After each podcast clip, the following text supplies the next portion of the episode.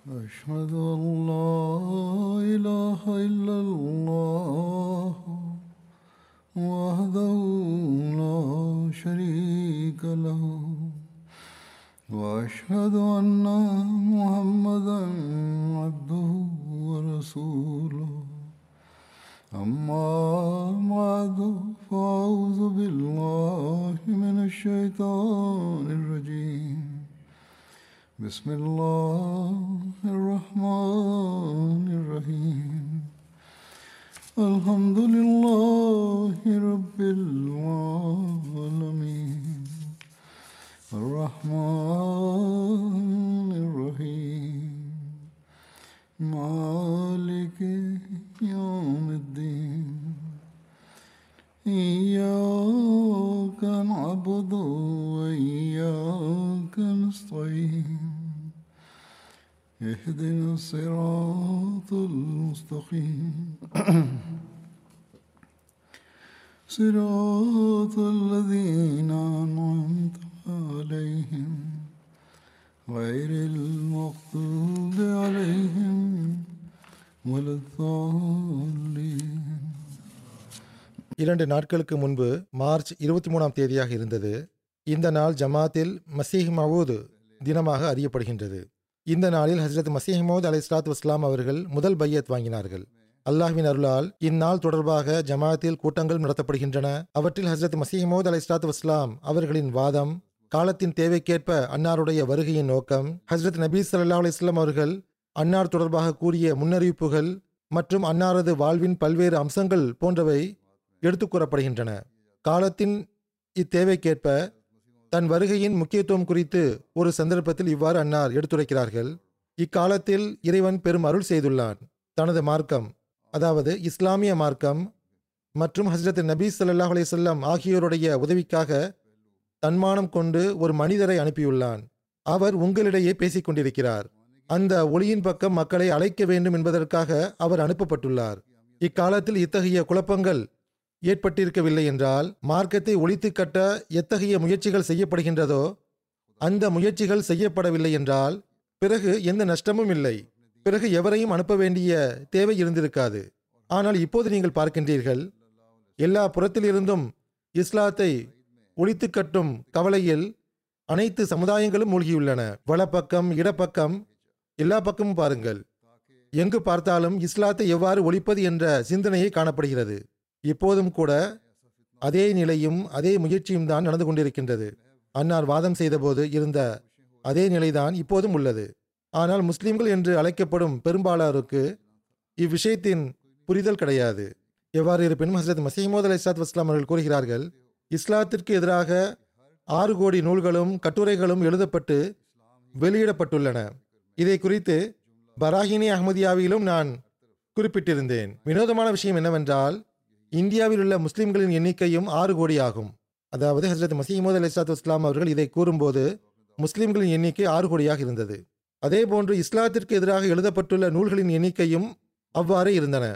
இந்த எழுத்துக்களின் மூலமாக செய்யப்பட்ட அநீதிகளை நாம் விட்டுவிட்டாலும் கூட, நம்முடைய எதிராளி ஒவ்வொரு முஸ்லிமின் கையிலும் ஒரு நூலை கொடுத்து விட்டான். அதாவது பாகிஸ்தான் மற்றும் இந்தியாவில் உள்ள முஸ்லிம்களின் கைகளில். இறைவனின் தன்மான உணர்வு பொங்கி எழவில்லை என்றால், இன்னா லஹு லஹாஃபிலூன், நானே இதனை பாதுகாப்பேன் என்ற அவனது வாக்குறுதி உண்மையானதாக இருக்கவில்லை என்றால், இன்று உலகிலிருந்து இஸ்லாம் எடுக்கப்பட்டிருக்கும். அதன் பெயரும் அடையாளமும் கூட அழிந்திருக்கும். ஆனால் ஒருபோதும் அவ்வாறு நடப்பது சாத்தியமன்று. இறைவனது மறைவான கரம் அதை பாதுகாத்து வருகின்றது. அன்னார் தனது வாதத்திற்கு பிறகு அல்லாஹ்வின் உதவி ஒத்தாசை எவ்வாறு தன்னுடன் உள்ளது என்பதை பற்றி கூறினார்கள். திருக்குரானில் அல்லாஹ் எடுத்துரைத்த முன்னறிவிப்புகள் அன்னாருக்கு சாதகமாக நிறைவேறின என்றும், ஹஜ்ரத் நபி ஸல்லல்லாஹு அலைஹி வஸல்லம் அவர்கள் தம் மஹ்தி மசீஹ் பற்றி கூறிய முன்னறிவிப்புகள் அன்னாருக்கு சாதகமாக எவ்வாறு நிறைவேறின என்றும் அன்னார் எடுத்துரைத்தார்கள். நான் ஏற்கனவே கூறியது போன்று இவ்விஷயங்கள் பல்வேறு கூட்டங்களிலும் கூறப்படுகின்றன. எம்டிஏவிலும் நிகழ்ச்சிகள் ஒளிபரப்பு செய்யப்படுகின்றன. அதிலும் கேட்டிருப்பீர்கள். அவற்றில் விளக்கங்கள் கூறப்பட்டுள்ளன. ஆகவே கேட்கக்கூடியவர்கள் அவற்றை கேட்டு பயனடைய வேண்டும். தற்போது நான் ஹஸ்ரத் முஸ்லிம் மவுத் ரலியல்லாஹு அன்ஹு அவர்கள் எடுத்துரைத்த சில விஷயங்களை எடுத்து கூறுவேன். இந்த சம்பவங்களும் விஷயங்களும் எப்படிப்பட்டவை என்றால், ஹஸ்ரத் முஸ்லிம் மவுத் அவர்கள் இதை கண்டுள்ளார்கள். அல்லது நேரடியாக ஹசரத் மசீஹ் மவ்ஊத் அலைஹிஸ்ஸலாத்து வஸ்ஸலாம் அவர்களிடமிருந்து கேட்டுள்ளார்கள். அல்லது எவர்கள் இதை கண்டார்களோ அவர்கள் இவ்விஷயங்களை ஹசரத் முஸ்லிம் மவ்ஊத் அவர்களுக்கு எடுத்துரைத்துள்ளார்கள். இவ்வாறு எடுத்து கூறுபவர்களுள் அந்நியர்களும் இருந்தார்கள், நம்மவர்களும் இருந்தார்கள்.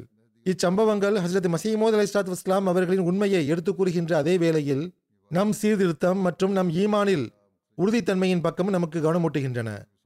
இவற்றை கேட்ட பிறகு நம் சீர்திருத்தம் மற்றும் முன்னேற்றத்தின் பக்கம் நமக்கு கவனம் பிறக்கவில்லை என்றால் இவற்றை கேட்பதில் எந்த பயனும் கிடையாது. ஆகவே இந்த கண்ணோட்டத்தில் இவ்விஷயங்களை நாம் கேட்க வேண்டும். நாம் நமது ஈமானில் உறுதித்தன்மையை ஏற்படுத்த வேண்டும் என்பதற்காகவும் நமது ஈமான் உறுதி பெறும் வழிவகையாக இவை ஆக வேண்டும் என்பதற்காகவும் இப்போதும் இதே கண்ணோட்டத்தில் கேளுங்கள். நபிமார்களின் எதிரிகள் எப்போதும் நடந்து கொண்ட முறை என்னவென்றால், நபிமார்களை குறித்து அவர்கள் கூறி வந்தது என்னவென்றால், நபிமார்கள் எந்த ஒரு அறிவு ஞானத்தின் விஷயத்தை பேசினாலும் அவர்களுக்கு இன்னொருவர் கற்றுக் கொடுக்கிறார் என்றே கூறினார். எந்த அளவுக்கென்றால் ஹசரத் நபி ஸல்லல்லாஹு அலைஹி வஸல்லம் அவர்கள் மீதும் திருக்குரானை குறித்து ஆட்சேபனை செய்யப்பட்டது. அதாவது நவுது பில்லா, அன்னாருக்கு யாரோ கற்றுக் கொடுத்தார் என்று கூறினர். திருக்குரான் எவ்வாறான வேதம் என்றால் இதற்கு நிகரான ஒன்றை எடுத்து வைக்க முடியாது. இது அல்லாஹுடைய சேலஞ்ச் ஆகும். ஆக எவ்வாறு இருப்பினும் நான் ஹசரத் மசீஹ் மவ்ஊத் அலைஹிஸ்ஸலாத்து வஸ்ஸலாம் அவர்கள் தொடர்பாக கூறுகின்றேன். அன்னார் பராஹீனி அஹ்மதியா எழுதிய போது ஆரம்பத்தில் தாம் இத்தனை எண்ணிக்கையில் எழுதுவதாக கூறினார்கள். ஆனால் அதன் பிறகு அல்லாஹ் அன்னாரை தம் சார்பாக நியமித்து அந்தஸ்து வழங்கினான். அப்போது அன்னார் இவ்விஷயங்களை இப்போது இறைவன் தம் கைகளில் எடுத்துக்கொண்டான், இப்பணியை தம் கைகளில் இறைவன் எடுத்துக்கொண்டான் என்று கூறியவாறு சூழ்நிலைக்கேற்ப இறைவன் எனக்கு கற்றுக் கொடுக்கும் கருத்துக்களை நான் வெளியிடுவேன் என்று கூறிய போது எதிராளிகள் செய்த ஆட்சேபனை என்னவென்றால், யாரோ ஒருவர் இவருக்கு எழுதி கொடுக்கிறார்கள், அதை இவர் எடுத்துரைக்கிறார் என்றனர். ஹசரத் முஸ்லிம் மவ்ஊத் அவர்கள் இதை குறித்து தனது ஒரு சொற்பொழிவில் கூறுகிறார்கள். அக்காலத்தில் ஜமீன்தார் என்னும் செய்தித்தாளும் எஹ்சான் என்னும் செய்தித்தாளும் இருந்தன. எதிர்கருத்துகளையுடைய இந்த செய்தித்தாள்கள் மௌலவி சிராகுதீன் எனும் ஹைதராபாத்தைச் சேர்ந்த ஒருவர் ஹசரத் மசீஹ் மவ்ஊத் அலைஹிஸ்ஸலாத்து வஸ்ஸலாம் அவர்களுக்கு இக்கட்டுரைகளை எழுதி அனுப்பி வைத்து வந்தார் என்றும் அதை அன்னார் பராஹீனி அஹ்மதியாவில் வெளியிட்டு வந்தார்கள் என்றும் எழுதின. அவர் அந்த நபர் சார்பாக கட்டுரைகள் அனுப்பப்பட்டு வந்தவரை ஹசரத் மசீஹ் மவ்ஊத் அலைஹிஸ்ஸலாத்து வஸ்ஸலாம் அவர்களும் நூல்களை எழுதி வந்தார்கள். அந்த நபர் கட்டுரைகளை அனுப்பியதை நிறுத்தியவுடன் அன்னாருடைய நூல்களும் முற்று பெற்றுவிட்டன என்று எழுதின. ஹசரத் முஸ்லிம் மவ்ஊத் கூறுகிறார்கள், மௌலவி சிராகுதீன் அவர்களுக்கு என்னவாயிற்று என்று புரியவில்லை, அவர் எழுதி கொடுத்து வந்தார் என மக்கள் கூறுகின்றனர். அவருக்கு உதிக்கின்ற நல்ல நுட்பமான கருத்துக்களை ஹசரத் மசீஹ் மவ்ஊத் அலைஹிஸ்ஸலாத்து வஸ்ஸலாம் அவர்களுக்கு எழுதி அனுப்பினார் என்று கூறுகின்றனர். மிக சாதாரண கருத்துக்களை தமிழத்தில் அவர் வைத்து கொண்டாரா? அவருக்கு என்னவாயிற்று? மௌலவி சிராக் அலி சாஹிப் அவர்களும் ஓர் எழுத்தாளரே ஆவார். பராஹினி அஹமதியாவுக்கு எதிராக அவருடைய நூல்களை வைத்து பார்த்தால் அவருடைய நூல்கள் சில உள்ளன. அவற்றை பராஹினி அஹமதியாவுக்கு போட்டியாக வைத்து பார்க்கும்போது இரண்டிற்கும் ஏதேனும் தொடர்பு உள்ளதா? பராஹினி அஹமதியா எங்கோ உள்ளது, இவருடைய நூல்கள் எங்கோ உள்ளன. ஈடு இணையற்ற கட்டுரைகளை பிறருக்கு எழுதி கொடுக்க முடிகிறது. ஆனால் தம் பெயரில் ஏதேனும் கட்டுரையை வெளியிட விரும்பும்போது அதில் அவ்வாறான விஷயங்களே இருப்பதில்லை. அதற்கான காரணம்தான் என்ன? முதல் விஷயம் என்னவென்றால், ஹசரத் மசீஹ் மவ்ஊத் அலைஹிஸ்ஸலாத்து வஸ்ஸலாம் அவர்களுக்கு அவர் கட்டுரையை எழுதி அனுப்பி வைக்க வேண்டிய அவசியம்தான் என்ன?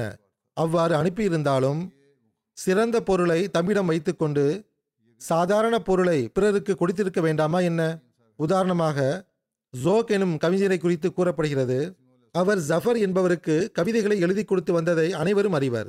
அதாவது பஹாதுர் ஷா ஜஃபர் அவர்களுக்கு தீவானே ஜோக் எனும் கவிதை தொகுப்பும் தீவானே ஜஃபர் எனும் கவிதை தொகுப்பும் தற்காலத்தில் இரண்டுமே காண கிடைக்கின்றன. அதை பார்க்கும்போது ஜோக் அவர்களின் கவிதை தொகுப்பில் காணப்படும் எழுத்துச் செறிவும் வளமும் ஜஃபர் அவர்களின் தொகுப்பில் இல்லாமல் இருப்பது தெளிவாக தெரிகிறது.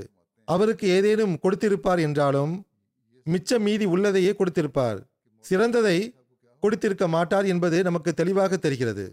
ஜஃபர் அரசராகவும் இருந்தார், ஆனாலும் கூட ஜோக் அவர்கள் மிச்ச மீதியைத்தான் கொடுத்தார்.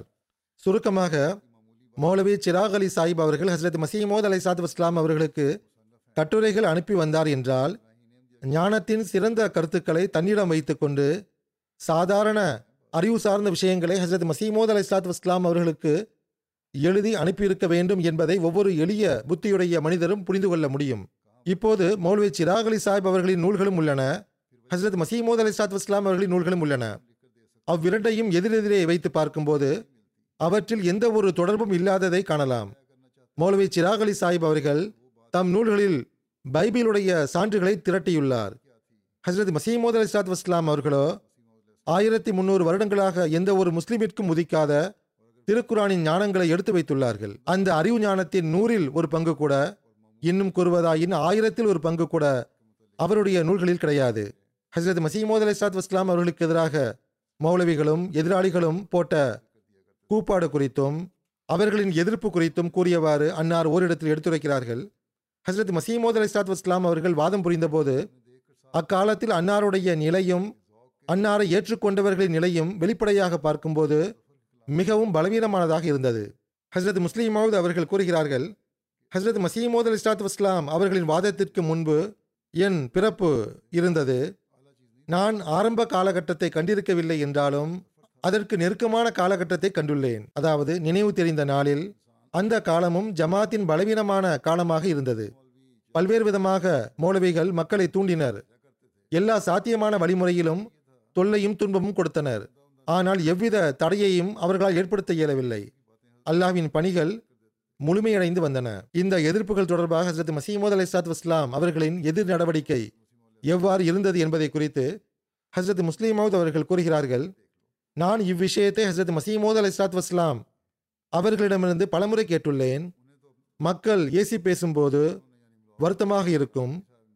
இவர்கள் நம்மை பழித்து தம்முடைய மறுமையை ஏன் வீணடிக்கின்றார்கள் என்று நினைப்பேன்.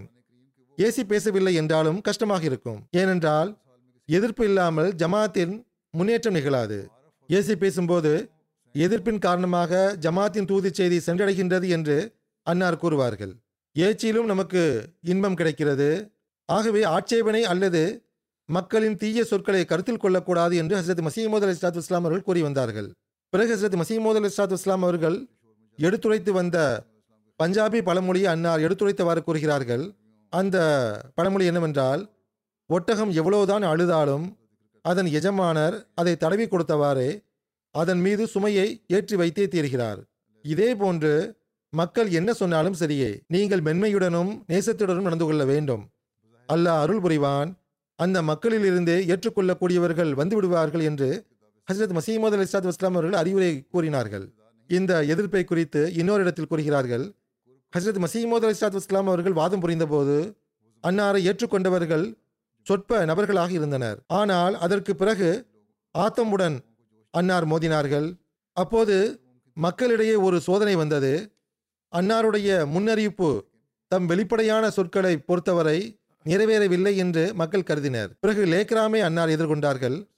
அன்னாருடைய முன்னறிவிப்பு மிகவும் மகத்தான முறையில் நிறைவேறினாலும் இந்துக்களிடையே அன்னாருக்கு எதிராக ஒரு உத்வேகம் பிறந்தது. அவர்கள் அன்னாரை கடுமையாக எதிர்க்க ஆரம்பித்தனர். அதேபோன்று மௌலவி முகமது ஹுசைன் பட்டாலவி அவர்களின் ஃபத்வாக்களின் காலம் வந்தபோது ஜமாத்தில் இன்னொரு சோதனை வந்தது. பிறகு டாக்டர் அப்துல் ஹக்கீம் அவர்கள் முர்த்ததான காலகட்டம் வந்தபோது ஜமாத்தில் சோதனை வந்தது. சுருக்கமாக பல்வேறு தருணங்களில் எந்த அளவு வலுவான குழப்பங்கள் எழுந்தன என்றால் அதை பார்க்கக்கூடியவர்கள் இப்போது இம்மக்கள் முடிந்து விடுவார்கள் என்று கருதினர். ஆனால் இறைவன் இந்த அனைத்து குழப்பங்களையும் முடிப்பதற்கான வழிவகைகளை உருவாக்கியிருந்தான். அந்த குழப்பங்கள் ஜமாத்தை அழிப்பதற்கு பதிலாக அதன் முன்னேற்றத்திற்கும் கண்ணியத்திற்கும் காரணியாக அமைந்தன. அதே போன்றுதான் இப்போதும் நடக்கின்றது. ஹசரத் முஸ்லிம் மவுத் கூறுகிறார்கள், பாருங்கள், ஹசரத் மசீமோத் அலைஹிஸ்ஸலாத்து வஸ்ஸலாம் அவர்களின் காலகட்டத்தில் குழப்பங்கள் எழுந்தன. எந்தெந்த வகையில் எல்லாம் ஜமாத்திற்கு எதிராக கண்டனங்கள் எழுந்தன. இப்போது அஹ்மதியத்தை அழிந்துவிடும் என எவ்வாறெல்லாம் மக்கள் நினைத்தார்கள். ஆனால் ஒவ்வொரு முறையும் அழிவதற்கு பதிலாக இறை அருளால் முன்பை விடவும் அதிகமாக ஜமாத் முன்னேறியது. ஆக இதுதான் ஜமாத்தின் வரலாறாக இருக்கின்றது. இறைவனுடைய ஜமாத்துகளுக்கு இவ்வாறு தான் வரலாறு இருக்கின்றது. எதிர்ப்பினுடைய இந்த வழிமுறையும் தொடர்ந்து கொண்டுதான் இருக்கிறது. இப்பொழுதும் இவ்வாறு தான் உள்ளது. இந்த எதிர்ப்புகளை கடந்து சென்றவாறு ஜமாத் முன்னேறி கொண்டிருக்கின்றது. இப்பொழுதும் இன்ஷா அல்லாஹ் முன்னேறி வருகிறது. எதிரிகளும் அழுத்தம் கொடுக்கிறார்கள், முனாஃபிக்குகளும் அழுத்தம் கொடுக்கிறார்கள். ஆனால் அல்லாஹ் தனது வேலையை முழுமைப்படுத்தியே தீர்கின்றான். அவன் செய்த வாக்குறுதியை நிறைவேற்றியே தீர்கிறான் இன்ஷா அல்லாஹ். எதிர்ப்புகள் தொடர்பாக கூறும்போது ஒரு சொற்பொழிவில் அன்னார் இதையும் கூறினார்கள். இதிலுள்ள ஒரு அம்சம் என்னவென்றால், மக்களிடத்தில் எதிர்ப்பு காணப்படுகின்றது. எதிர்ப்பின் காரணமாக அவர்கள் நம்முடைய விஷயங்களை கேட்பதின் பக்கம் கவனம் கொடுப்பது கிடையாது. அவர்களின் உள்ளங்களில் கோபம் பிறக்கிறது. இந்த வகையில் இது நமக்கு கெட்ட விஷயமாக இருக்கின்றது. ஆனால் இதில் காணப்படும் இன்னொரு அம்சம் என்னவென்றால், ஒரு மனிதர் எதிர்ப்பான விஷயங்களை கேட்கும்போது, அப்படியா, இவர்கள் மோசமான மக்களா, நானும் கொஞ்சம் சென்று பார்க்கிறேன் என்று அவர் பிடிவாதம் பிடிக்கிறார். அவர் வந்து காணும்போது வியப்படைந்து விடுகிறார். அவர்கள் கூறிய விஷயங்கள் வேறொன்றாக இருந்தன. அதாவது எதிராளிகள் கூறிய விஷயங்கள் அவை வேறொன்றாக இருந்தன. இவர்கள் கூறுகின்ற விஷயங்கள் முற்றிலும் வேறொன்றாக இருக்கிறது. அதாவது அகமதிகள் கூறுகின்ற விஷயங்கள். இவ்வாறு அவர் நேர்வழியை ஒப்புக்கொள்கிறார். ஹஸ்ரத் முஸ்லிம் மவ்து கூறுகிறார்கள், எனக்கு ஒரு விஷயம் நினைவில் உள்ளது. நான் சிறுவனாக இருந்தேன். ஹஸ்ரத் மசீமோத் அலைஹிஸ்ஸலாத்து வஸ்ஸலாம் அவர்கள் பள்ளிவாசலில் அமர்ந்திருந்தார்கள். சபை கூடியிருந்தது. ஒரு நபர் ராம்பூரில் இருந்து வருகை தந்திருந்தார். அவர் லக்னோ அல்லது அதற்கு அருகில் உள்ள இடத்தை சார்ந்தவராக இருந்தார். ஆனால் ராம்பூரில் வசித்து வந்தார். உயரம் குறைவானவராகவும் மெலிந்த தேகம் உடையவராகவும் இருந்தார்.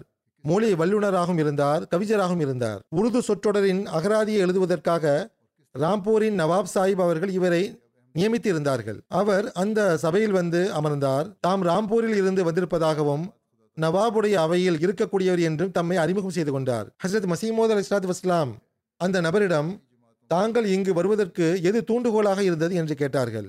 நான் பையஸ் செய்ய வந்திருக்கிறேன் என்று அவர் கூறினார். ஹஸ்ரத் மசீமோத் அலைஹிஸ்ஸலாத்து வஸ்ஸலாம் அவர்கள், ராம்பூரின் பக்கம் நம்முடைய ஜமாத்தினர் மிக குறைவாகவே உள்ளனர். மிக குறைவாகவே அங்கு தப்லீக் உள்ளது. தாங்கள் இங்கு வருவதற்கு எது தூண்டுகோலாக இருந்தது என்று கேட்டார்கள். அதற்கு பதிலளிக்கும் விதமாக அவர் தாமதமின்றி, இங்கு வருவதற்கு மௌலவி சனாவுல்லா சாஹிப் தூண்டுகோலாக இருந்தார் என்று அவர் கூறினார். ஹஸ்ரத் முஸ்லிம் மவ்து கூறுகிறார்கள், அந்த சொற்கள் எனது காதுகளில் இன்று வரை ஒலித்துக் கொண்டிருக்கின்றது. இன்று வரை நான் அதை மறக்கவில்லை. எனக்கு அப்போது 16 வயதாக இருந்தது. என்னுடைய வயதை பொறுத்தவரை நான் அவ்விஷயத்தை அப்போது புரிய முடியவில்லை. ஆனால் ஹஸ்ரத் மசீமோத் அலைஹிஸ்ஸலாத்து வஸ்ஸலாம் அவர்கள் அந்த பதிலை கேட்டவுடன் சிரித்தார்கள். எவ்வாறு என்று கேட்டார்கள். அதற்கு அந்த நபர், மௌலவி சனாவுல்லா சாஹிபுடைய நூல்கள் நவாப் சாஹிபுடைய அவைக்கு கொண்டு வரப்படும். அதை நவாப் சாஹிபும் படிப்பார்கள். படிக்குமாறு எனக்கும் கூறப்பட்டது. அப்போது இதில் குறிப்பிடப்பட்டுள்ள சான்றுகளை மிர்சா சாஹிபுடைய நூல்களிலிருந்தும் எடுத்து பார்க்க வேண்டும் என்று நான் நினைத்து கொண்டேன். இவ்வாறு அகமதியத்திற்கு எதிராக நான் வலுவான குறிப்பை திரட்டி விடுவேன் என்று நினைத்து கொண்டேன். ஆனால் நான் சான்றுகளை எடுத்து படிக்க ஆரம்பித்த போது அதில் கூறப்பட்ட கருத்து வேறொன்றாக இருந்தது. ஆகவே என்னுடைய ஆர்வம் இன்னும் அதிகரித்தது. முன்னும் பின்னும் இன்னும் சில பக்கங்களை படித்து பார்க்கலாம் என்று நான் நினைத்தேன். நான் அதை படித்தபோது ஹஜ்ரத் நபி ஸல்லல்லாஹு அலைஹி வஸல்லம் உடைய கம்பீரம், கண்ணியம் மற்றும் மகத்துவம் ஆகியவை குறித்து மிர்சா சாஹிப் கூறுகின்ற விஷயங்கள் இவர்களுடைய உள்ளங்களில் கூட கிடையாது என்று அறிந்து கொண்டேன். பிறகு அவர் கூறினார், பார்சி மொழியில் எனக்கு ஆர்வம் உண்டு. தற்செயலாக எனக்கு துர்ரே சமீன் பார்சி கவிதைகள் கிடைத்தது. அதையும் நான் படித்தேன். அதை படிக்க ஆரம்பித்த போது எனது உள்ளம் முற்றிலும் தெளிவாகிவிட்டது. இப்போது பைய செய்யலாம் என்று நான் வந்துவிட்டேன் என்றார். எதிர்ப்பு என்பது குழப்பத்திற்கு காரணமாக இருக்கின்ற அதே வேளையில் அதிலிருந்து பயனும் கிடைக்கின்றது. ஆகவே இந்த இரு சூழ்நிலைகளையும் கருத்தில் கொண்டவாறு நாமும் நமது தப்லீகின் நுட்பமான செயல் திட்டத்தை உருவாக்க வேண்டும். ஹஜ்ரத் மசீமோத் அலைஹிஸ்ஸலாத்து வஸ்ஸலாம் அவர்கள் கூறியதைப் போன்று நபியை எதிர்க்கவில்லை என்றாலும் கூட அவர் கவலை அடைந்து விடுகின்றார். ஏனென்றால் எதிர்ப்பு தான் முன்னேற்றத்திற்கான வழியாக உள்ளது. இக்கருத்தை எடுத்துரைத்தவாறு ஓரிடத்தில் ஹஸ்ரத் முஸ்லிம் மவ்து கூறுகிறார்கள், எகிப்து அரசாங்கம் தமது காலத்தில் மிகவும் வலுவான அரசாங்கமாக இருந்தது. மேலும் அதன் அரசனான ஃபிரௌன் தமது ஆற்றலின் மீது மிகுந்த பெருமை கொண்டிருந்தான். இத்தகைய அரசனுக்கு முன்னிலையில் ஹஸ்ரத் மூசா அலைஹிஸ்ஸலாம் அவர்களுக்கு எந்த வலிமையும் ஆற்றலும் இருக்கவில்லை. அவ்வாறு இருந்த போதிலும் அவர்கள் அரசனிடம் சென்றபோது அரசன் அவர்களை அச்சமூட்டினான், மிரட்டினான். மேலும் அன்னாரையும் அன்னாரது சமுதாயத்தையும் அழித்து விடுவேன் என்று கூறினான். நீங்கள் இதிலிருந்து வெளிவரவில்லை என்றால் உங்களையும் உங்களுடைய சமுதாயத்தையும் அழித்து விடுவேன் என்று கூறினான். ஆனால் ஹஸ்ரத் மூசா அலைஹிஸ்ஸலாம் அவர்கள், இறைவன் உலகத்திற்கு வழங்கிய தூதுச் செய்தியை நிச்சயமாக நான் எடுத்துக் கூறுவேன். உலகத்தில் உள்ள எந்த சக்தியாலும் இதனை தடுக்க முடியாது என்று கூறினார்கள். இதே நிலைதான் ஹஸ்ரத் ஈசா அலைஹிஸ்ஸலாம் அவர்கள் நிலையாகவும் இருந்தது. இதே நிலைதான் ஹஸ்ரத் முஹம்மது ஸல்லல்லாஹு அலைஹி வஸல்லம் அவர்களின் நிலையாகவும் இருந்தது. ஹஸ்ரத் முஸ்லிம் மவ்து கூறுகிறார்கள், இப்படிப்பட்ட நிலையே நாம் ஹஸ்ரத் மசீமோத் அலைஹிஸ்ஸலாத்து வஸ்ஸலாம் அவர்களிடமும் கண்டுள்ளோம். அனைத்து சமுதாயங்களும் அன்னாருடைய எதிர்ப்பில் மூழ்கியிருந்தன. அரசாங்கமும் கூட ஒரு விதத்தில் இத்தகைய நிலையில்தான் இருந்தது. கடைசி காலத்தில் இந்த நிலைப்பாட்டில் சிறிது குறைவு ஏற்பட்டது உண்மைதான். எவ்வாறு இருப்பினும் சமுதாயங்கள் அன்னாரை எதிர்த்தன, சமுதாயத்தின் மார்க்க தலைவர்கள் அன்னாரை எதிர்த்தனர், மௌலவிகள் அன்னாரை எதிர்த்தனர், ஆட்சியாளர்கள் அன்னாரின் எதிரியாக இருந்தனர், பொதுமக்கள் அன்னாருக்கு எதிரியாக இருந்தனர், செல்வந்தர்கள் அன்னாருக்கு எதிரியாக இருந்தனர். எவ்வாறு இருப்பினும் நாலாபுரமும் எதிர்ப்பின் ஒரு சூறாவளி காற்று வீசியது. மக்கள் அன்னாருக்கு எவ்வளவோ புரிய வைக்க முயற்சி செய்தனர். மக்கள் அன்னாருக்கு எவ்வளவோ புரிய வைக்க முயற்சித்தனர். சிலர் நண்பர்களாகி அன்னாரிடம், நீங்கள் உங்களது வாதத்தில் ஏதாவது கொஞ்சம் குறைத்து கொள்ளுங்கள் என்று கூறினர். சிலர் அன்னாரிடம், நீங்கள் இன்னின்ன விஷயத்தை விட்டால் பிறகு அனைவரும் உங்கள் ஜமாத்தில் இணைந்து விடுவார்கள் என்று கூறினர். ஆனால் அன்னார் அவர்களின் எவரது கூற்றையும் பொருட்படுத்தவில்லை. மேலும் எப்போதும் தமது வாதத்தை அவர்கள் முன் வைத்து வந்தார்கள். இதனால் கூச்சல் ஏற்பட்டு கொண்டே இருந்தது, அடி விழுந்து கொண்டே இருந்தது, மக்கள் கொல்லப்பட்டு கொண்டே இருந்தனர். இந்த அனைத்து இன்னல்களுக்கு பிறகும் கூட எவ்வாறான உலகத்துடன் அன்னார் மோதினார்கள் என்றால், வெளிப்படையில் பார்க்கும்போது அதற்கெதிரில் அன்னார் ஒன்றுமற்றவர்களாகவே இருந்தார்கள். இருந்த போதிலும் அன்னார் தனது வாதத்தை செய்தே வந்தார்கள். எனக்கு நன்றாக நினைவில் இருக்கின்றது, பல முறை ஹசரத் மசீமோத் அலைஹிஸ்ஸலாத்து வஸ்ஸலாம் அவர்கள் கூட நான் கேட்டுள்ளேன், அதாவது நபியின் உதாரணம் ஒரு பைத்தியக்கார கிழவியை போன்றதாகும். ஓர் ஊரில் பைத்தியக்கார கிழவி இருந்தார். அவள் எப்போதும் வீட்டை விட்டு வெளியே வந்தாலும் அந்த ஊரில் உள்ள சிறுவர்கள் ஒன்று கூடி அந்த கிழவிக்கு தொந்தரவு கொடுப்பார்கள், அவளை ஏளனம் செய்வார்கள், அவளை ஏசி பேசுவார்கள். அந்த கிழவியும் அதற்கு பதிலாக அந்த சிறுவர்களை ஏசி பேசியவாறு சாபமிடுவாள். இறுதியில் ஒரு நாள் ஊரில் உள்ளவர்கள் அனைவரும் ஒன்றிணைந்து, இந்த பெண் அநீதிக்கு ஆளானவள், ஆனால் நமது குழந்தைகள் இவளை தேவையில்லாமல் துன்புறுத்துகின்றனர், அநீதிக்குள்ளான நிலையில் இவள் அவர்களுக்காக சாபம் கொடுக்கிறாள், இவளுடைய சாபம் பழித்துவிட்டால் என்ன செய்வது, நாம் நமது குழந்தைகளை தடுத்து நிறுத்த வேண்டும், அதன் மூலமாக அவர்கள் இவளை தொந்தரவு செய்ய முடியாது, இவளும் சாபம் கொடுக்க முடியாது என்று பேசினர். இந்த ஆலோசனைக்கு பிறகு அவர்கள், நாளை முதல் நமது குழந்தைகளை வீட்டில் பூட்டி வைப்போம், அவர்களை வெளியில் விடமாட்டோம் என்று முடிவெடுத்தனர். எனவே அடுத்த நாள் அனைவரும் தமது குழந்தைகளிடம் இன்றிலிருந்து வெளியே செல்லக்கூடாது என்று கூறி முன்னெச்சரிக்கையாக வீட்டை வெளிப்பக்கமாக தாளிட்டனர். காலை பொழுது விடிந்ததும் அந்த பைத்தியக்கார கிழவி தனது வழக்கத்திற்கேற்ப வீட்டை விட்டு வெளியே வந்தால் சிறிது நேரம் வரை அவள் வீதிகளில் இங்கும் அங்கும் சுற்றி திரிந்தாள். சில சமயங்களில் ஒரு வீதியிலும் சில சமயங்களில் வேறு வீதியிலும் சுற்றி திரிந்தாள். ஆனால் எந்த சிறுவனும் அவளுக்கு தென்படவில்லை. முதலில் எத்தகைய நிலை அவளுக்கு இருந்தது என்றால், ஒருவன் அவளை பிடித்து இழுப்பான், இன்னொருவன் அவளை கிள்ளி வைப்பான், இன்னொருவன் அவளை தள்ளி விடுவான், வேறொருவன் அவளை ஏளனம் செய்வான். ஆனால் இன்று அவளுக்கு எந்த சிறுவனும் தென்படவில்லை. மதிய நேரம் வரை அவள் காத்திருந்தாள். ஆனால் மதியம் வரை எந்த சிறுவனும் வராததை கண்ட அவள் ஒவ்வொரு கடையாக சென்று அங்கிருப்பவர்களிடம், உங்கள் வீடு இடிந்து விழுந்து விட்டதா என்ன, குழந்தைகள் உங்கள் வீடு இடிந்து விழுந்து விட்டதா என்ன, குழந்தைகள் மரணித்து விட்டனரா, ஒருவரையும் காணவில்லையே, என்னவாயிற்று என்று கேட்டாள். இவ்வாறு அவள் ஒவ்வொரு கடையாக சென்று இதை கூறியதை பார்த்த அந்த மக்கள், எவ்வாறு இருப்பினும் அவள் ஏசி பேசுகிறாள், இப்பொழுதும் கூட இவள் சாபம் கொடுக்கிறாள், சிறுவர்கள் தொந்தரவு கொடுத்தாலும் ஏசுகிறாள், எனவே ஏன் நாம் தேவையில்லாமல் பிள்ளைகளை வீட்டில் அடைத்து வைக்க வேண்டும், அவர்களை விட்டுவிடலாம் என்று முடிவெடுத்தனர். ஹஸ்ரத் முஸ்லிமாவது கூறுகிறார்கள், ஹஸ்ரத் மசீமோத் அலைஹிஸ்ஸலாத்து வஸ்ஸலாம் அவர்கள் இந்த நிகழ்ச்சியை எடுத்துரைத்தவாறு கூறினார்கள், நபிமார்களின் நிலையும் இவ்வாறு இருக்கின்றது. உலகம் அவர்களுக்கு தொந்தரவு கொடுக்கின்றது, இன்னல் கொடுக்கிறது, அவர்கள் மீது அநீதி இழைக்கின்றது.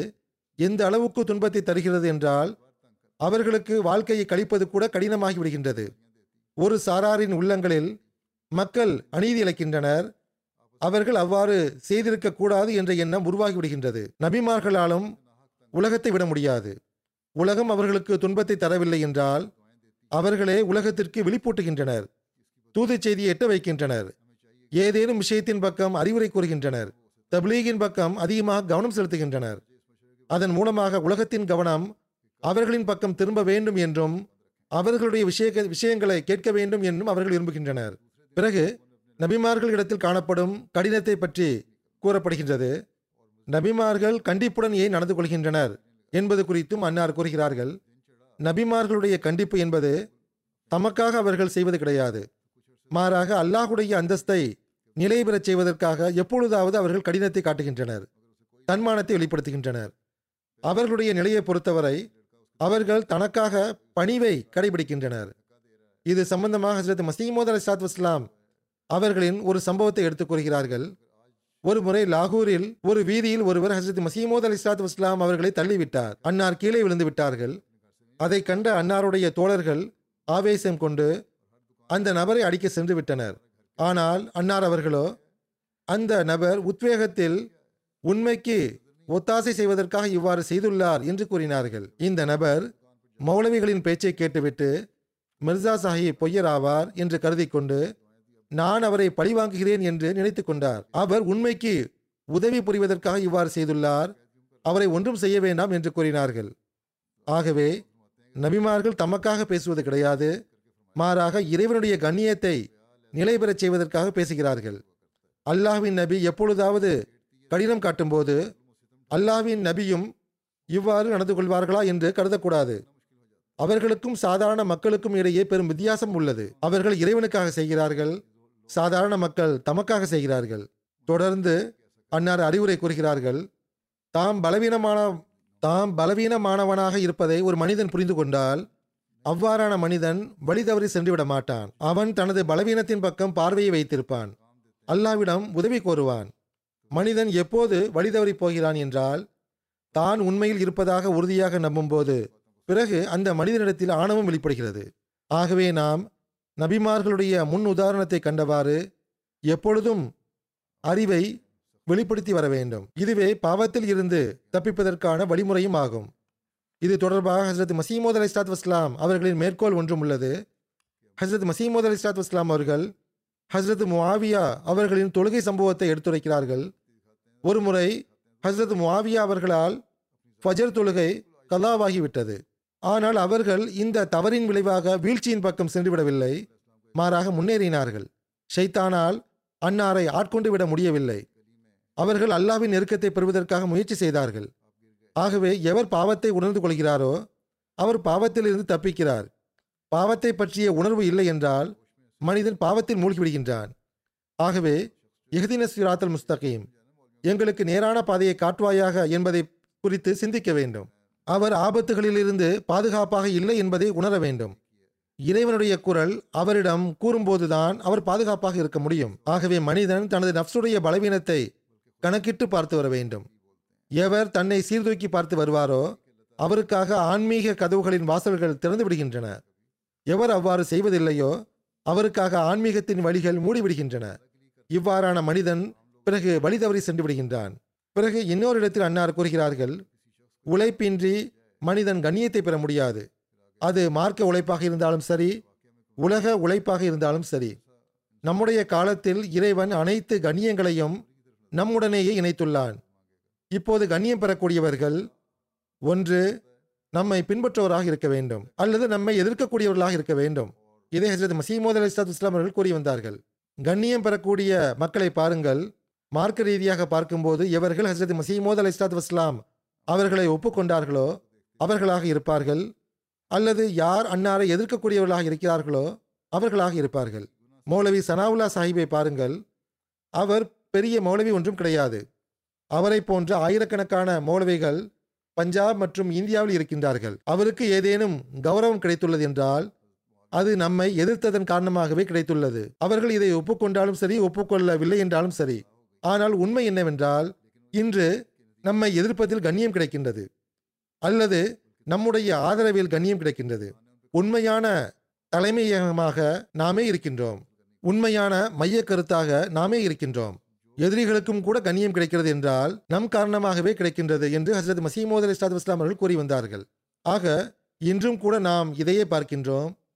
மௌலவிகளின் வாழ்வாதாரம் நல்ல விதமாக நடக்கிறது என்றால், அல்லது அவர்களுக்கு ஏதேனும் பதவி கிடைத்துள்ளது என்றால் அகமதியத்தின் எதிர்ப்பின் காரணமாகவே கிடைத்துள்ளது. இப்பொழுது சில நாடுகளில் அரசியல்வாதிகளும் கூட, குறிப்பாக பாகிஸ்தானில், அகமதியத்தின் எதிர்ப்பின் காரணமாக தன்னுடைய அரசியலை மெருகூட்ட முயற்சி செய்கின்றனர். அதன் மூலம் அவர்களின் நாட்காலி நிலைத்திருக்க வேண்டும் என்று விரும்புகின்றனர்.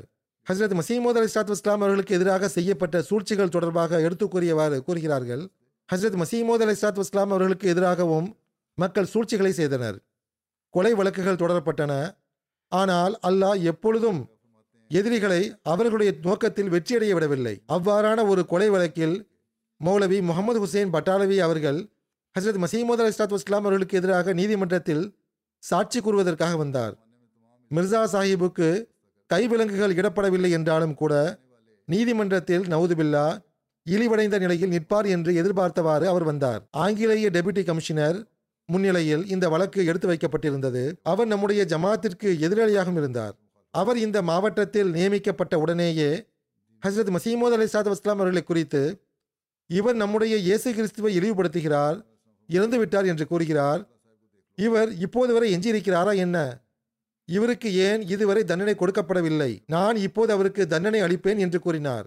ஆனால் அவருக்கு முன்னால் ஹசரத் மசீமோது அலைஹிஸ்ஸலாத்து வஸ்ஸலாம் அவர்கள் ஆஜரான போது அல்லாஹ் எவ்வாறான ஒரு மாற்றத்தை ஏற்படுத்தினான் என்றால், அன்னாருடைய தோற்றத்தை கண்ட உடனேயே அவருடைய வெறுப்பு நீங்கிவிட்டது.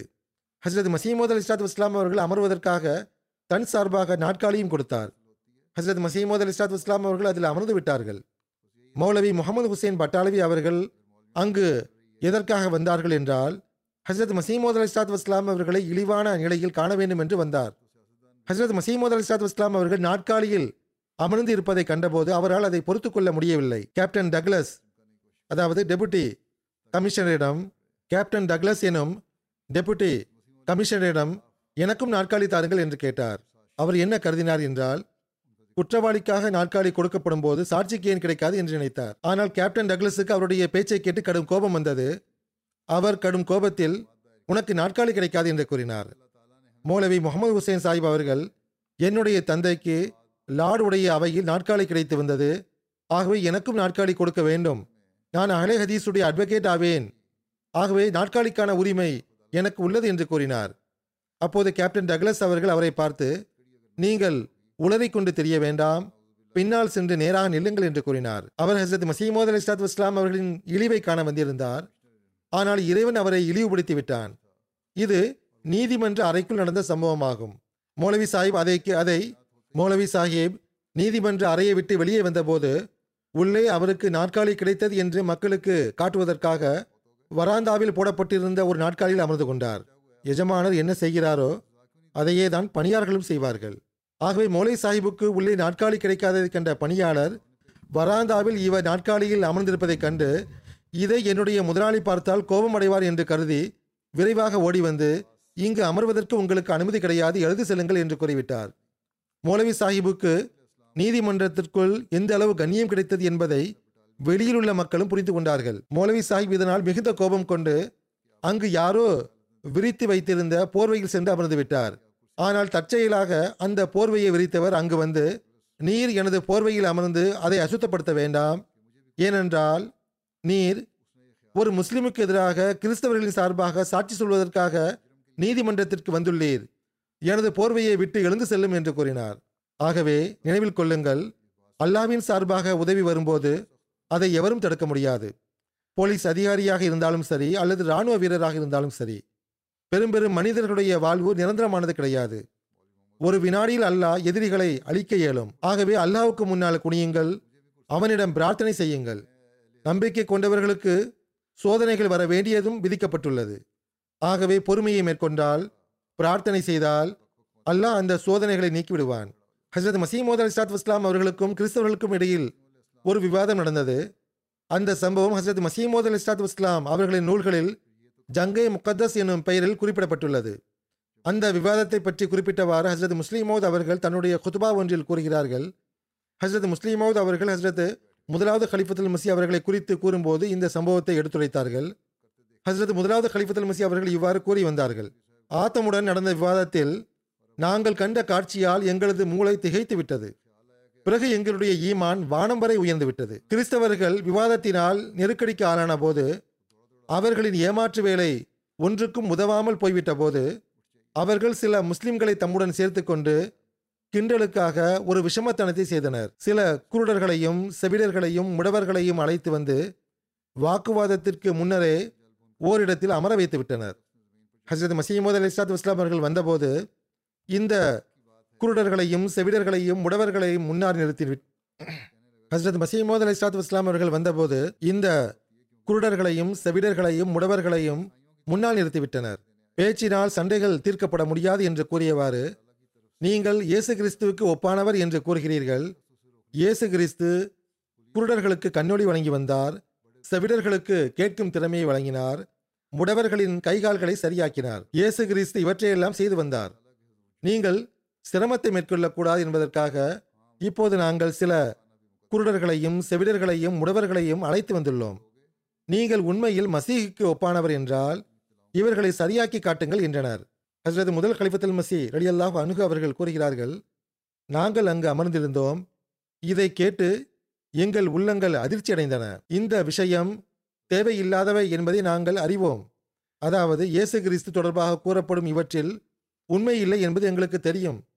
என்றாலும் எங்கள் உள்ளங்கள் அதிர்ச்சி அடைந்தன. இன்று இவர்களுக்கு கிண்டலடிக்கும் வாய்ப்பு கிடைக்குமே என்ற கவலை ஏற்பட்டது. ஹஸ்ரத் மசீஹ் மவ்ஊத் அலைஹிஸ்ஸலாத்து வஸ்ஸலாம் அவர்களின் முகத்தை பார்த்தபோது அவர்களிடம் எந்த விதமான வெறுப்போ அல்லது அச்ச உணர்வோ காணப்படவில்லை. கிறிஸ்தவர்கள் தம் பேச்சை முடித்தவுடன் அன்னார் அவர்களை பார்த்து, பாருங்கள் பாதிரி சாஹிப் அவர்களே, நான் எந்த மசீஹுக்கு ஒப்பானவராக வந்திருப்பதாக வாதிடுகிறேனோ அவர் இஸ்லாமிய போதனையின் அடிப்படையில் இப்படிப்பட்ட குருடர்கள் செவிடர்கள் முடவர்களை சரியாக்கவில்லை. மசீஹ் பௌதிகமான ஈசா அவர்கள் பௌதிகமான குருடர்களையும் பௌதிகமான செவிடர்களையும் பௌதிகமான முடவர்களையும் குணப்படுத்தினார் என்பது உங்கள் விசுவாசமாகும். மேலும் உங்களிடத்தில் கடுகளவாவது விசுவாசம் இருக்குமென்றால் ஒரு மலையை பார்த்து நகர்ந்துவிடு என்று சொன்னால் அது நகர்ந்து செல்லும் என்றும், நோயாளிகளின் மீது கை வைத்தால் அவர்கள் நலம் பெறுவார்கள் என்றும் உங்களுடைய வேதத்தில் கூறப்பட்டுள்ளது. எனவே இந்த கேள்வி என்னிடம் கேட்கப்பட முடியாது. நான் எனது எஜமானர் முகமது முஸ்தபா ஸல்லல்லாஹு அலைஹி வஸல்லம் அவர்கள் காட்டிய அற்புதத்தை காட்ட ஆயத்தமாக இருக்கின்றேன். அந்த அற்புதங்களை நீங்கள் கேட்டால் நான் அதை காட்டுவதற்கு தயாராக இருக்கிறேன். மற்றபடி இந்த மாதிரியான அற்புதம் குறித்து உங்களுடைய வேதத்தில் கடுகளவாவது விசுவாசம் இருக்கக்கூடிய ஒவ்வொரு கிறிஸ்தவரும் இயேசு கிறிஸ்து காட்டிய அவ்வாறான அற்புதங்களை காட்ட முடியும் என்று எழுதப்பட்டுள்ளது. இவர்களை நலமாக்கி காட்டுங்கள். நீங்கள் எனக்கு சிரமத்தை கொடுக்காமல் நல்ல விஷயத்தை கூறியிருக்கிறீர்கள். குருடர்களையும் செவிடர்களையும் முடவர்களையும் அழைத்து வந்துள்ளீர்கள். இப்போது இங்கு குருடர்களும் செவிடர்களும் முடவர்களும் இருக்கிறார்கள். உங்களிடத்தில் கடுகளவாவது ஈமான் இருக்குமென்றால் இவர்களை சரியாக்கி காட்டுங்கள் என்று கூறினார்கள்.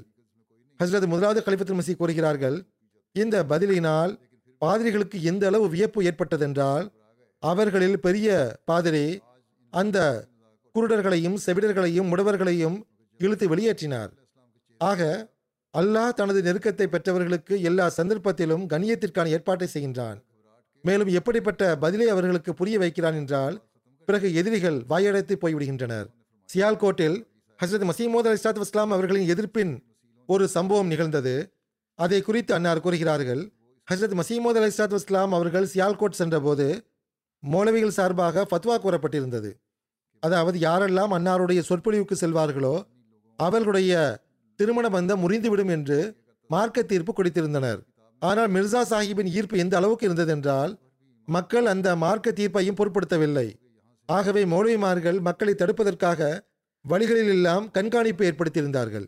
எவர் நிற்க மாட்டாரோ அவரை அடிப்பதற்காக பாதைகளில் கற்களை ஒன்று திரட்டி வைத்திருந்தனர். பிறகு சொற்பொழிவை கேட்டுவிடக்கூடாது என்பதற்காக கூட்டம் நடைபெற்ற மைதானத்தில் இருந்து மக்களை பிடித்து இழுத்து சென்றனர். கூறுகிறார்கள், பிடி சாஹிப் என்று ஒருவர் இருந்தார்.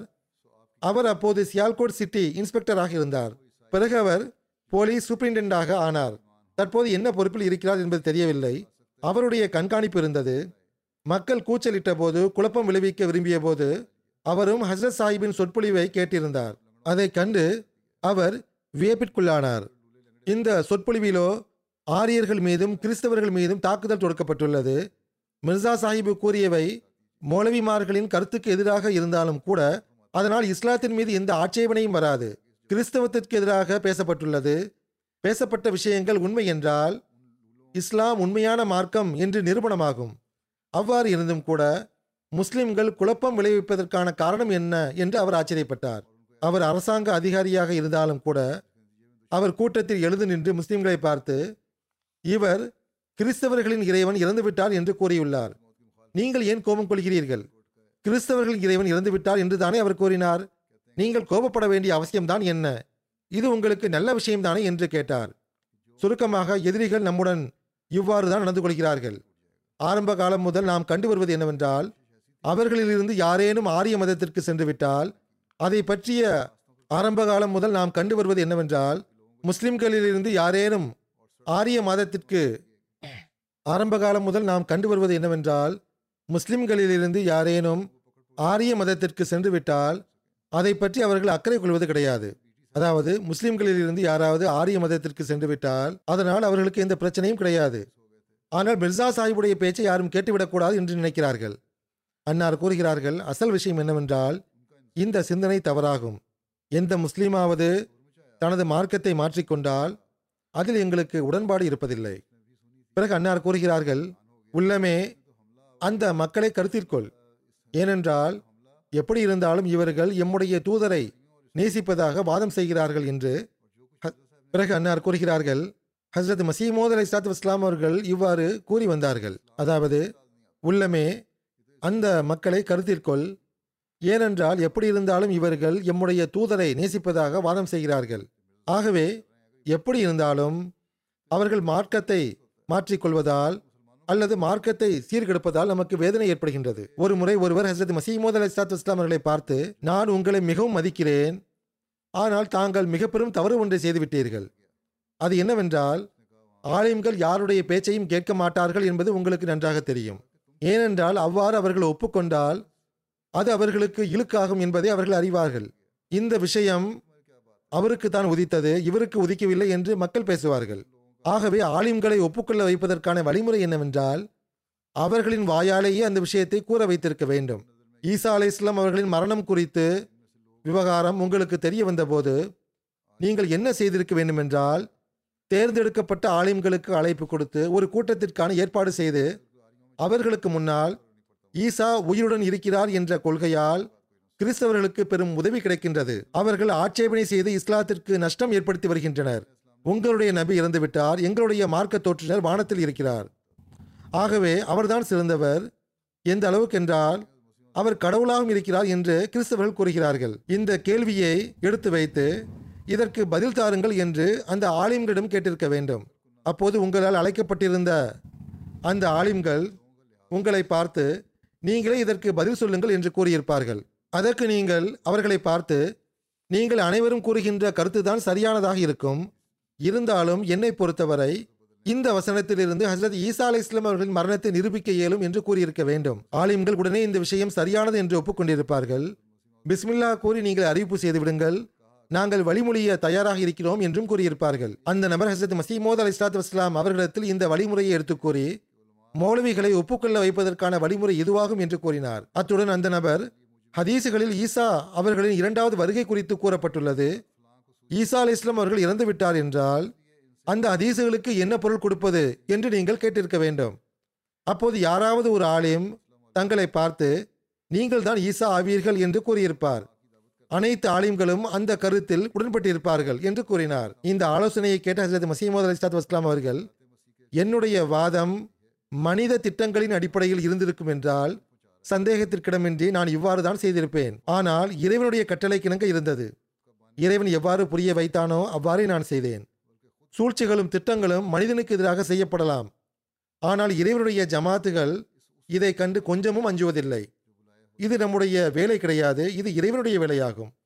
அவனே இந்த தூதி செய்தியை கொண்டு சேர்ப்பான் என்று கூறினார்கள். சூரிய மற்றும் சந்திர கிரகணங்கள் தொடர்பாக சம்பவம் நம்முடைய ஜமாத்தினுடைய பிரபலியமான சம்பவமாகும். அதை குறித்தும் ஒரு எதிரி மூலவி, அவர் அநேகமாக குஜராத்தை சார்ந்தவராக இருந்தார், அவர் எப்போது மக்களிடம் மிர்சா சாஹிப்பின் வாதத்தை கேட்டு முற்றிலும் நீங்கள் ஏமாந்துவிட வேண்டாம், ஏனென்றால் மஹதியுடைய அடையாளம் என்னவென்றால் அவருடைய காலத்தில் சூரியனுக்கும் சந்திரனுக்கும் ரமலான் மாதத்தில் கிரகணம் ஏற்படும் என்று ஹதீசுகளில் தெளிவாக எழுதப்பட்டுள்ளது. இந்த முன்னறிவிப்பு நிறைவேறாதவரை, சூரியனுக்கும் சந்திரனுக்கும் ரமலான் மாதத்தில் கிரகணங்கள் ஏற்படாதவரை அவருடைய வாதத்தை ஒருபோதும் உண்மையானதாக கருத வேண்டாம் என்று கூறி வந்தார். அவர் உயிருடன் இருக்கும்போதே சூரியனுக்கும் சந்திரனுக்கும் அவர் உயிருடன் இருக்கும்போதே இந்த முன்னறிவிப்பு நிறைவேறியது. அவருடைய பக்கத்து வீட்டில் ஒரு அகமதி வசித்து வந்தார். அவர் இந்த சம்பவத்தை எடுத்துக் கூறுகிறார். சூரியனுக்கு கிரகணம் ஏற்பட்ட போது அந்த மௌலவி பதற்றத்துடன் தமது வீட்டு மாடியில் நடந்து கொண்டிருந்தார். அவர் நடந்தவாறே, இப்போது மக்கள் வழி தவறி விடுவார்கள் என்று கூறிக்கொண்டே இருந்தார். முன்னறிவிப்பு நிறைவேறிவிட்டதால் இப்போது மக்கள் ஹஸ்ரத் மிர்சா சாஹிப்பை ஏற்றுக்கொண்டு நேர்வழி பெற்று விடுவார்கள், வழி தவறி போக மாட்டார்கள் என்று அவர் கூறவில்லை. கிறிஸ்தவர்களும் ஒரு விதத்தில் முந்தைய வேதங்களில் கூறப்பட்ட அனைத்து அடையாளங்களும் நிறைவேறிவிட்டதாக ஒப்புக்கொள்கிறார்கள். ஆனால் இன்னொரு புறம் ஹசரத் நபி ஸல்லல்லாஹு அலைஹி வஸல்லம் அவர்களின் வாதத்தை கேட்கும்போது அந்த நேரத்தில் தற்செயலாக ஒரு பொய்யர் வாதம் செய்துவிட்டார் என்றும் கூறுகின்றனர். அதாவது அடையாளங்கள் பூர்த்தியாகிவிட்டன, ஆனால் தற்செயலாக இப்போது ஒரு பொய்யர் வாதம் செய்துவிட்டனர் என்று முஸ்லிம்கள் கூறுவதைப் போன்று கிறிஸ்தவர்களும் கூறுகின்றனர். இதுதான் முஸ்லிம்களுடைய நிலையாக இருக்கின்றது. ஆனால் வினோதமான விஷயம் என்னவென்றால், ஒரு பொய்யருக்கு தான் தற்செயலாக இவை அமையப்பெறுகின்றன, உண்மையாளருக்கு ஏன் அமையப்பெறுவதில்லை? ஹசரத் மசீமோத் அலைஹிஸ்ஸலாத்து வஸ்ஸலாம் அவர்களின் கடந்த காலத்தை குறித்து அன்னார் கூறுகிறார்கள், ஒவ்வொரு தீமையும் படிப்படியாக வளர்கிறது. ஒரு மனிதன் இரவில் தூங்கும்போது உண்மையாளராக இருந்ததாகவும், காலையில் விழித்தெழும்போது மிகவும் மோசமான பொய்யராக விழித்தெழுந்து, முதலில் அவர் மனிதர்கள் விஷயத்தில் பொய் கூறி இருக்காத போது, இப்போது காலையில் விழித்தெழும்போது இறைவனுடைய விஷயத்தில் பொய் கூறியதாகவும் நாம் எங்கும். ஒவ்வொரு தீமையும் படிப்படியாக வளர்கிறது. ஒரு மனிதன் இரவில் தூங்கும்போது உண்மையாளராக இருந்ததாகவும், காலையில் விழித்தெழும்போது மிகவும் மோசமான பொய்யராக விழித்தெழுந்து, முதலில் அவர் மனிதர்கள் விஷயத்தில் பொய் கூறி இருக்காத நிலையில், இப்போது காலையில் விழித்தெழும்போது இறைவனுடைய விஷயத்தில் பொய் கூறியதாகவும் நாம் எங்கும் கண்டது கிடையாது. இந்த அடிப்படையில் நாம் ஹசரத் மிர்சா சாஹிப் அவருடைய வாதத்திற்கு முந்தைய வாழ்க்கையை பார்க்கும்போது, அன்னார் இங்குள்ள இந்துக்களிடமும் சீக்கியர்களிடமும் முஸ்லிம்களிடமும் மீண்டும் மீண்டும் இந்த அறிவிப்பை செய்தார்கள். நீங்கள் என்னுடைய முந்தைய வாழ்க்கையின் மீது ஏதேனும் ஆட்சேபனை செய்ய முடியுமா என்று கேட்டார்கள். ஆனால் எவருக்கும் துணிவு வரவில்லை. மாறாக அன்னாருடைய தூய்மையை ஒப்புக்கொள்ள நேரிட்டது. மூலவி முகமது ஹுசேன் பட்டாலவி, இவர் பிற்காலத்தில் கடும் எதிரியாக மாறிப்போனார். அவர் தன்னுடைய இதழில் அன்னாருடைய வாழ்க்கையின் தூய்மையை குறித்தும் மாசற்ற தன்மையை குறித்தும் சாட்சி கூறியுள்ளார். அதே போன்று மிஸ்டர் ஜஃபர் அலி கான் அவர்களுடைய தந்தை தனது செய்தித்தாளில் ஹசரத் மசீமோத் அலைஹிஸ்ஸலாத்து வஸ்ஸலாமுடைய ஆரம்பகால வாழ்க்கை குறித்து அது மிகவும் தூய்மையானதாக இருந்தது என்று சாட்சி கூறியிருக்கிறார். ஆகவே எவர் 40 வருடங்கள் வரை குறையற்றவராக இருந்தாரோ, அவருடைய வாழ்க்கை தூய்மையானதாக இருந்ததோ, அவர் ஒரே இரவில் வேறு ஒருவராக இவ்வாறாகிவிட்டார். எவ்வாறு அவர் சீர்கட்டு போய்விட்டார்? ஒவ்வொரு குறையும் ஒவ்வொரு ஒழுக்கக்கேடும் சிறிது சிறிதாக வளர்கின்றது என்று உளவியலாளர்களும் கூட கூறுகின்றனர். திடீரென எந்த ஒரு ஒழுக்க மாற்றமும் ஏற்படாது. ஆக அன்னாருடைய கடந்த காலம் எந்த அளவுக்கு குறையற்றதாகவும் மாசற்றதாகவும் பிரகாசமானதாகவும் இருந்தது என்று நீங்கள் பாருங்கள். பிறகு அல்லாஹ் ஹசரத் மசீமோத் அலைஹிஸ்ஸலாத்து வஸ்ஸலாம் அவர்களுக்கு எவ்வாறு உதவி புரிந்தான் என்பதை பற்றி கூறப்படுகின்றது. இதை பற்றி நாம் பார்க்கும்போது அன்னார் கூறுகிறார்கள், எவர் இறைவனுடைய தூதராக இருப்பாரோ அவருடன் இறைவனுடைய உதவியும் இருக்கின்றது. உதவி இருக்கவில்லை என்றால் அவர் இறைவன் சார்பாக அனுப்பப்பட்டவரும் இறைவனுடைய தூதரும் கிடையாது. மக்கள் அவரை அழிப்பதற்காக நெருங்கி வருவார்கள். ஆனால் இறைவனுடைய உதவி வந்து அவரை வெற்றியடைய செய்து விடுகின்றது. அவருடைய எதிரிகளுடைய திட்டங்களை மண்ணோடு மண்ணாக ஆக்கிவிடுகின்றது. இதே விவகாரம்தான் ஹசரத் மசீமோத் அலைஹிஸ்ஸலாத்து வஸ்ஸலாம் அவர்களுக்கு எதிராகவும் செயல்பட்டது. பலவிதமாக பல விதத்தில் அன்னாரை கொல்வதற்கு முயற்சிகள் மேற்கொள்ளப்பட்டன. அன்னாரை கொல்வதற்கு ஆட்கள் நியமிக்கப்பட்டனர். அவர்கள் தம் திட்டத்தில் தோல்வியடைந்தனர். கொலைப்பழி எனும் பொய்யான குற்றச்சாட்டு சுமத்தப்பட்டது. உதாரணமாக மார்டின் கிளார்க் என்பவர் கொலைக்கான பொய்யான வழக்கு தொடர்ந்தார். மிர்சா சாஹிப் அவர்கள் எனக்கு அந்த பணியை கொடுத்திருந்தார் என்று ஒருவர் ஒப்புக்கொண்டு விட்டார். அந்நேரத்தில் மஹதி என்றும் மசீ என்றும் வாதிக்கின்ற இவரை இப்பொழுது வரை ஏன் பிடிக்காமல் விட்டு வைத்திருக்கிறீர்கள், நான் அவரை பிடிக்கிறேன் என்று மெஜிஸ்ட்ரேட் கூறினார். ஆனால் வழக்கு நடந்தபோது அதே மெஜிஸ்ட்ரேட் என்னை பொறுத்தவரை இது பொய்யான வழக்கு என்று கூறினார். மீண்டும் மீண்டும் அவர் இதையே கூறினார். அந்த நபரை கிறிஸ்தவரிடமிருந்து தனியாக பிரித்து போலீஸ் அதிகாரிகளின் கண்காணிப்பில் வைத்தார். அப்போது அந்த நபர் அழுது, எனக்கு கிறிஸ்தவர்கள் இவ்வாறு கூற கற்றுக் கொடுத்தனர் என்று ஒப்புக்கொண்டார். இறைவன் அந்த பொய்யான பழியை வேரோடு அளித்தான். ஹசரத் முஸ்லிமோது அவர்கள் கூறுகிறார்கள், மௌலவி உமருதீன் சாஹிபு ஷிம்லவி என்ற நம்முடைய ஜமாத்தின் ஒரு உத்வேக முபல்லிக் ஒருவர் உள்ளார். அவர் தன்னுடைய சம்பவத்தை கூறுகிறார். அவரும் இந்த வரைமுறையின் அடிப்படையில் மதிப்பீடு செய்ததன் காரணமாக அகமதியானார். ஷிம்லாவில் மௌலவி முகமது ஹுசேன் அவர்களும் மௌலவி அப்துல் ரஹ்மான் சையா அவர்களும் இன்னும் சிலரும் இணைந்து ஆலோசனை செய்தார்கள். அதாவது மிர்சா சாஹிபுக்கு எதிராக என்ன வழிமுறையை மேற்கொள்ள வேண்டும் என்று பேசினர். அப்போது மௌலவி அப்துல் ரஹ்மான் சாஹிப் அவர்கள் இனி விவாதம் செய்ய மாட்டேன் என்று மிர்சா சாஹிப் அறிவிப்பு செய்துவிட்டார். நாம் விவாதத்திற்காக அவரை அழைப்போம். அவர் நமக்கு எதிராக விவாதம் செய்ய வந்துவிட்டால் நாம் அவரை பார்த்து இவர் பொய்யராவார், ஏனென்றால் விவாதத்திற்கு வரமாட்டேன் என்று இவர் முதலில் அறிவிப்பு செய்திருந்தார். ஆனால் இப்போது விவாதத்திற்கு ஆயத்தமாகிவிட்டார் என்று கூறுவோம். மிர்சா சாஹிப் விவாதத்திற்கு வர ஆயத்தமாகவில்லை என்றால் பிறகு பாருங்கள் மிர்சா சாஹிப் தோல்வி அடைந்து விட்டார் என்று நாம் கூச்சலிடுவோம் என்றார். இதை கேட்ட மூளை உமருதீன் சாஹிப் அவர்கள், அதற்கு என்ன அவசியம் உள்ளது, நான் சென்று அவரை கொன்றுவிட்டு வருகிறேன், விவகாரமே எஞ்சியிருக்காது என்றார். அப்போது மௌலவி முகமது ஹுசேன் அவர்கள், சிறுவனே உனக்கு என்ன தெரியும், நாங்கள் இவை அனைத்தையும் முயற்சி செய்து பார்த்து விட்டோம் என்று கூறினார். இந்த விஷயம் மௌலவி உமருதீன் சாஹிப் அவர்களுடைய உள்ளத்தில் அமர்ந்து விட்டது. அதாவது இறைவன் யாருக்கு இந்த அளவுக்கு பாதுகாப்பு வழங்கி வருகிறானோ அவர் இறைவன் சார்பாகத்தான் வந்திருக்க முடியும் என்று உறுதி கொண்டு விட்டார். அவர் சிறுவனாக இருந்தார், இந்த அளவு பாதுகாப்பை அல்லாஹ் தான் செய்ய முடியும். இந்த அளவு திட்டங்கள் தீட்டிய பிறகும் அவர் எஞ்சியிருக்கிறார் என்றால் பிறகு இறைவன் சார்பாக பாதுகாக்கப்படுகிறார் என்று புரிந்து கொண்டார். பிறகு அவர் பையத் செய்த பிறகு திரும்பி செல்லும் போது மௌலை முகமது ஹுசேன் அவர்கள் ஸ்டேஷனில் இவரை சந்தித்த போது எங்கிருந்து வருகிறீர் என்று கேட்டார். இவர் காதியான் சென்று பையத் செய்து வருகிறேன் என்று கூறினார். அதற்கு மௌலை முகமது ஹுசேன் அவர்கள், நீ பெரும் தீயவராக இருக்கிறீரே, உன்னுடைய தந்தைக்கு நான் எழுதுகிறேன் என்று கூறினார். அதற்கு இவர், மௌலவி சாஹிப் என்ன நடந்ததோ அது உங்களின் விளைவால் நடந்தது என்று கூறினார். ஆகவே எதிரிகள் அல்லாஹுடைய நேசரை கொலை செய்ய விரும்புகின்றனர். ஆனால் இறைவன் அவரை காப்பாற்றுகிறான். இறைவன் தன்னுடைய புத்தம் புதிய ஞானத்தால் அவருக்கு உதவி செய்து எல்லா களத்திலும் அவருக்கு கண்ணியத்தை வழங்குகின்றான். அதே போன்று மௌலை முகமது ஹுசேன் பட்டால்வி சாஹிப் அவருடைய இன்னொரு வாதம் என்னவென்றால்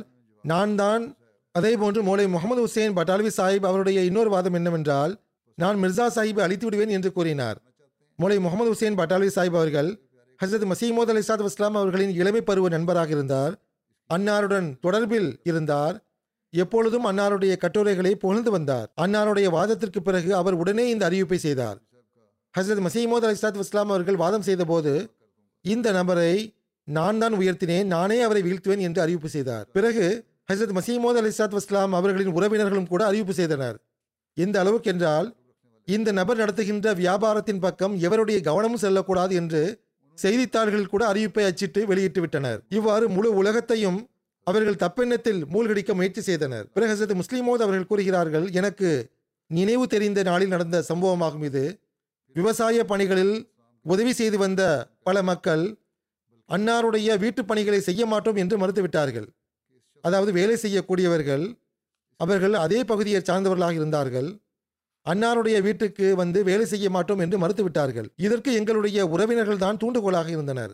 சுருக்கமாக நம்மவர்களும் அந்நியர்களும் இணைந்து அன்னாரை அழித்து ஒழிக்க விரும்பினர். ஆனால் இறைவன் தன்னுடைய அடியாரை பார்த்து, உலகில் ஒரு நபி வந்தார், உலகம் அவரை ஏற்றுக்கொள்ளவில்லை, ஆனால் இறைவன் அவரை ஏற்றுக்கொள்வான், மிகவும் வலுவான தாக்குதலை கொண்டு அவருடைய உண்மையை வெளிப்படுத்துவான் என்று கூறினான். இயலாத ஆதரவற்ற ஒரு மனிதர் காதியான் என்ற ஊரில் பிறந்தார். அங்கு வாரத்தில் ஒரு முறை மட்டுமே கடிதங்கள் வரும். அங்கு ஒரு பிரைமரி ஸ்கூல் கூட கிடையாது. அங்குள்ள மக்களுக்கு ₹1க்கான மாவு கூட அங்கு கிடைக்காது. அந்த ஊரில் அவரை எழுப்பினான். பிறகு அந்த மனிதர் மௌலவி கூட கிடையாது. அவர் பெரும் சொத்தினுடைய அதிபதியும் கிடையாது. ஹசரத் மசீஹ் மவ்ஊத் அலைஹிஸ்ஸலாத்து வஸ்ஸலாம் அவர்கள் ஒரு நல்ல குடும்பத்தை சார்ந்தவராக இருந்தார்கள். ஆனால் மன்னர்களைப் போன்றும் நவாபுகளைப் போன்றும் பெரும் சொத்துக்கு எஜமானராக இருக்கவில்லை. அவர் எழுந்து உலகிற்கு முன்னால் அறிவிப்பு செய்தார்கள். அவர் முதல் நாளிலேயே இறைவன் என்னுடைய பெயரை உலகின் எல்லைகள் வரை எட்ட வைப்பான் என்று கூறினார்கள். ஹசரத் மசீஹ் மவ்ஊத் அலைஹிஸ்ஸலாத்து வஸ்ஸலாம் அவர்களின் பெயர் உலகின் எல்லைகள் வரை சென்றடையவில்லை என்று இன்று யாராவது கூற முடியுமா? இன்று நாம் பார்ப்பது என்னவென்றால், ஹசரத் மசீஹ் மவ்ஊத் அலைஹிஸ்ஸலாத்து வஸ்ஸலாம் அவர்களின் பெயர் சென்றடையாத எந்த எல்லையும் உலகில் கிடையாது. ஹசரத் மசீஹ் மவ்ஊத் அலைஹிஸ்ஸலாத்து வஸ்ஸலாம் அவர்கள் கூறுகின்றார்கள், பொய்யர் அழிந்து போவதற்கு அவருடைய பொய்யே போதுமானது. ஆனால் எந்த வேலை அல்லாஹ்வுடைய கம்பீரத்தையும் அவனுடைய தூதருடைய அருளையும் வெளிப்படுத்துவதற்கு காரணமாக இருக்கின்றதோ அது அல்லாஹ்வுடைய கையால் நடப்பட்ட செடியாக இருக்கும்போது பிறகு அதை பாதுகாப்பது மலக்குமார்களின் பணியாகும். யாரால் இதை அழிக்க இயலும்? நினைவில் கொள்ளுங்கள், என்னுடைய இயக்கம் அவர்கள் கூறுவதை போன்று வெறும் உலக வியாபாரமாக இருந்திருக்கும் என்றால் அதனுடைய பெயரும் அடையாளமும் கூட எஞ்சியிருக்காது. ஆனால் இறைவனின் சார்பாக இருக்கும் என்றால் நிச்சயமாக அவன் சார்பாகவே இது இருக்கின்றது. அவ்வாறு என்றால் முழு உலகமும் இதை எதிர்த்தாலும் இது முன்னேறும், பரவும். வானவர்கள் இதை பாதுகாப்பார்கள் இன்ஷா அல்லா. ஒருவர் கூட என்னுடன் இருக்கவில்லை என்றாலும் கூட, யாரும் எனக்கு உதவி செய்யவில்லை என்றாலும் கூட, இந்த இயக்கம் வெற்றி பெறும் என்று நான் உறுதியாக நம்புகிறேன் இன்ஷா அல்லா. நாம் அன்னாருடைய பையத்தின் உரிமையை செலுத்தக்கூடியவர்களாக ஆவதற்கு அல்லாஹ் நமக்கு நல்வாய்ப்பு வழங்குவானாக. மேலும் அன்னாருடைய தூது செய்தியை உலகில் கொண்டு சேர்த்து அல்லாஹ்வின் அருள்களுக்கும் சன்மானங்களுக்கும் வாரிசாக ஆவதற்கு அல்லாஹ் நமக்கு நல்வாய்ப்பு வழங்குவானாக. நாம் நன்றி மறப்பவர்களாக இல்லாமல் நன்றி கூறக்கூடியவர்களுடன் கணக்கிடப்பதற்கான நாம் நன்றி மறப்பவர்களாக இல்லாமல் நன்றி கூறக்கூடியவர்களுடன் கணக்கிடப்படுவதற்கு அல்லாஹ் நல்வாய்ப்பு வழங்குவானாக. இன்று நான் ஒரு வெப்சைட்டையும் லான்ச் செய்வேன், அதை குறித்து அறிவிப்பு செய்வேன். இதுவும் தப்லீகிற்கான ஒரு வழிமுறையாகும். உலகின் எல்லைகள் வரை ஹசரத் மசீமோத் அலைஹிஸ்ஸலாத்து வஸ்ஸலாம் அவர்களின் தூது செய்தியை கொண்டு சேர்ப்பதற்கான வழிமுறையாகும். இது குர்திஷ் மொழியில் ஜமாத்தினுடைய வெப்சைட் ஆகும். இஸ்லாம் அஹமதியா .krd என்பது அந்த வெப்சைட்டினுடைய முகவரியாகும். இந்த வெப்சைட்டை டாக்டர் இஸ்மாயில் முகமது சாஹிப் அவர்கள் கண்காணித்து வருகிறார்கள். அவருடன் குர்திஷ் ஜமாத்தினுடைய உறுப்பினர்களை கொண்ட ஒரு குழுவும் இருக்கிறது. இந்த வெப்சைட்டுடைய நோக்கம் குர்திஷ் மொழி அறியக்கூடியவர்கள் ஜமாத்தினுடைய கொள்கைகளை முதல் முறையாக அவர்களது மொழியிலேயே சுயமே படிப்பதற்கு ஒரு சந்தர்ப்பம் ஏற்படுத்தி கொடுப்பதாகும். இந்த வெப்சைட் அடிப்படையில் குர்திஷ் மொழியின் செரோனி டயாலக்டை கொண்டதாக உள்ளது. அத்துடன் பாத்தீனி டயலாக்டிலும் கொஞ்சம் கட்டுரைகள் உள்ளன. வெப்சைட்டில் செய்திகள், கட்டுரைகள், விளக்க உரைகள், நூல்கள், ஜும்மா குத்பாக்கள் மற்றும் வீடியோ செக்ஷன் ஆகியவையும் உள்ளன. குர்திஷ் மொழியாக்க கமிட்டியின் உதவியுடன் இந்த வெப்சைட்டில் ஹசரத் மசீமோத் அலைஹிஸ்ஸலாத்து வஸ்ஸலாம் அவர்களின் பல்வேறு நூல்களுடன் ஜமாத்துடைய நூல்களும் உள்ளன. ஹசரத் மசீமோத் அலைஹிஸ்ஸலாத்து வஸ்ஸலாம் அவர்களின் நூல்களும் இருக்கின்றன. ஹசரத் இரண்டாவது கலீஃபத்துல் மஸீஹ் அவர்களின் நூல்களும் இருக்கின்றன. ஜமாத்தினுடைய பிற இலக்கியங்களும் இருக்கின்றன. அவற்றில் इस्लामी उसूल की फ़िलासफ़ी, मसीह हिंदुस्तान में, ज़रूरतुल इमाम, हकीकतुल महदी மற்றும் தாவத்துல் அமீர், மன்சபே ஹிலாஃபத் போன்றவையும் அடங்கும். இன்ஷா அல்லாஹ் ஜுமாவிற்கு பிறகு இந்த வெப்சைட்டை நான் லான்ச் செய்வேன். அல்லாஹ் அருள் செய்வானாக. அதேபோன்று உலகின் தற்போதுள்ள சூழ்நிலை தொடர்பாகவும் துவாக்களை தொடரும்படி நான் கேட்டுக்கொள்கின்றேன். அல்லாஹ் உலகை அழிவிலிருந்து காப்பாற்றுவானாக. மனிதர்களுக்கு அறிவை வழங்குவானாக. அவர்கள் தம்மை படைத்தவனை அடையாளம் கண்டு கொள்ளட்டுமாக.